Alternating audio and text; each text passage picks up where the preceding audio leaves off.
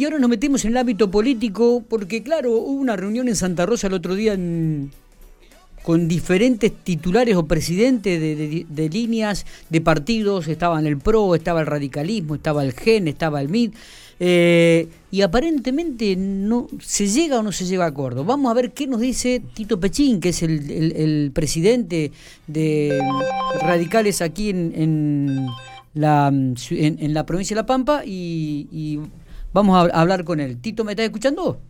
Se cortó mi... Ah, no, no, estoy, estoy escuchando perfecto. ¿eh? Perfecto. Dale. Yo te estoy escuchando perfecto, ya estamos en el aire, Tito, estábamos diciendo digo, que hubo una reunión importante este fin de semana en Santa Rosa. ¿Hay acuerdo, no hay acuerdo, hay unidad, no hay unidad? ¿Cómo es el tema? Bueno, paso claro, buenos días, antes que nada. ¿Qué tal, Tito? Gracias por atendernos. Eh. No, por favor. Eh, eh, sí, nosotros tuvimos una reunión el día viernes sí. y el día lunes se firmó, se oficializó la formación del frente, cumpliendo con lo establecido por la Asamblea Partidaria que se había realizado el 26 de junio. Este, bueno, ya hemos decidido formar un frente, con lo cual este, ya oficializado, faltaría ahora resolver el tema de las candidaturas que tienen que estar resueltas para el día 24, ¿no es cierto? Sí, sí, sí, totalmente. ¿Y, y cómo lo ves? ¿Va a haber unificación o, va a ir cada uno por con, su lista, Tito? Bueno, como sabés, el fantasma del 2017 sigue rodando el radicalismo. Claro. Si recordás, en el 2017 el radicalismo sacó el 63% de los votos, pero el diputado fue Maqueira con el 37%. ¿Por qué se dio esto? Porque fuimos con dos listas, dividimos los votos este fantasma sigue rondando el radicalismo y era uno de los puntos por el cual muchos no querían integrar la alianza alguna. este, pero bueno, eh, será responsabilidad de quienes pretendan ser candidatos hacerse cargo, cargo, de esta situación y tener esto presente, ¿no es cierto? Está bien, está bien. Este, lo que sí te digo, bueno, eh, en el 2019 como último antecedente teníamos nueve listas y terminamos eh, sintetizando en una sola lista, ¿no es cierto? Claro, claro. Eh, eh, Tito, ¿y mm, qué, lectura haces de, la reunión? Porque se dice que hubo caras largas, este, hubo un cierto distanciamiento, ¿es así? ¿Se vio, esa, ¿Se vio con mucha tensión esa reunión? A ver, mm, el PRO estaba en una situación bastante compleja. Es cierto eso también, ¿no? Claro, este, pasó por ahí a lo mejor el problema. Eh, te aclaro, nosotros tenemos excelente relación con las dos partes en pugna, tanto con Enrique Juan como con los Gioio, que era presidente del, del partido en la provincia, del PRO en la provincia, sí. y los Gioio, que era presidente de la Asamblea Partidaria. Este, con los dos tenemos excelente relación, este, y bueno, pero estaba la figura del interventor que había mandado, y bueno, una persona componedora que buscaba las soluciones, pero bueno, finalmente la gente de la Asamblea en una, en una decisión que se puede compartir o no, pero muy respetable, dijeron que no iban a firmar la el acta de constitución de la alianza porque ellos no consideraban que fuera procedente la, la presencia de un interventor en, el PRO en La Pampa. Ajá.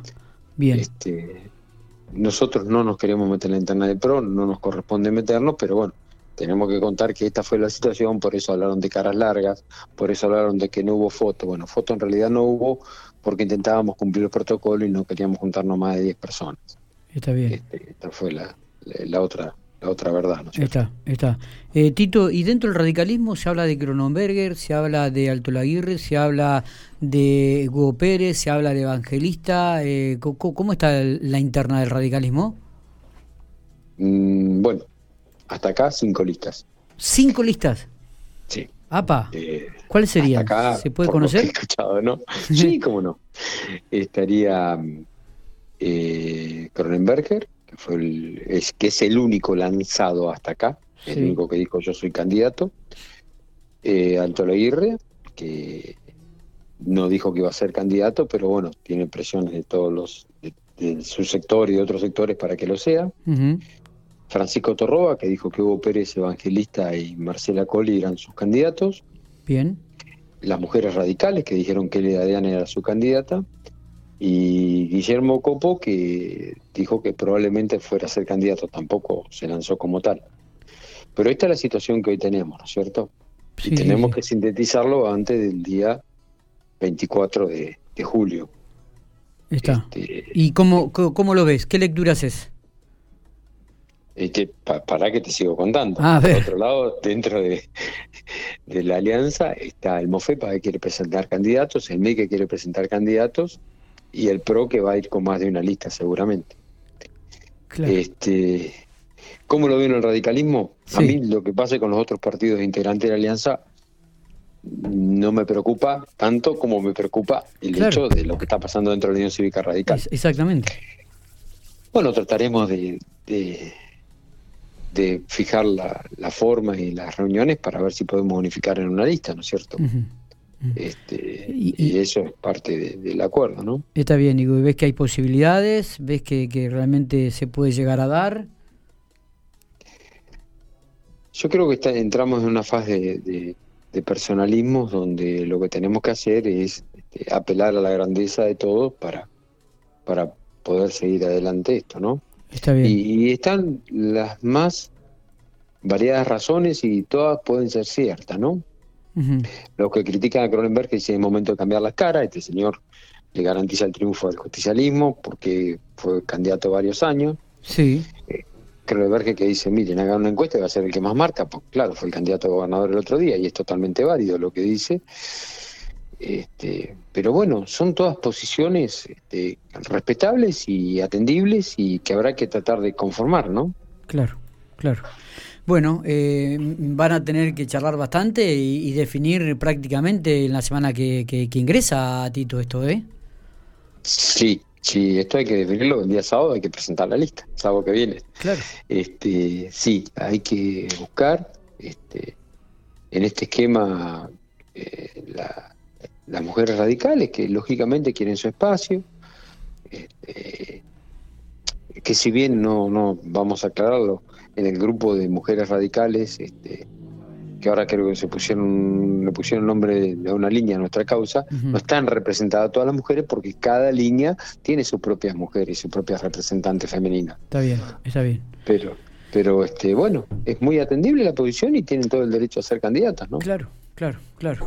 Bueno, esperemos que, vayan encontrándole este, solución a, esta, a este tema y que en, el curso de esta semana o los primeros días de la otra ya comiencen a definir las listas tanto el radicalismo como todos los que van en, la alianza no para, para disputar las pasos. Sí, este, vos te preguntarás si me molesta este supuesto desorden, esta ebullición. No, no, para nada me molesta. Es lo lógico de un partido democrático. Acá no tenemos mandamases que pongan candidatos con el dedo. Acá los candidatos se buscan su lugar y se lo ganan a través de la democracia. ¿Estás haciendo alguna alusión a la oposición, al partido oficialista, quizás? Eh, ¿Cómo dicen? Eh, que le quepa el sallo, que se lo ponga, ¿no? Bien. Tito, gracias por estos minutos. No, por favor. Gracias. Un abrazo.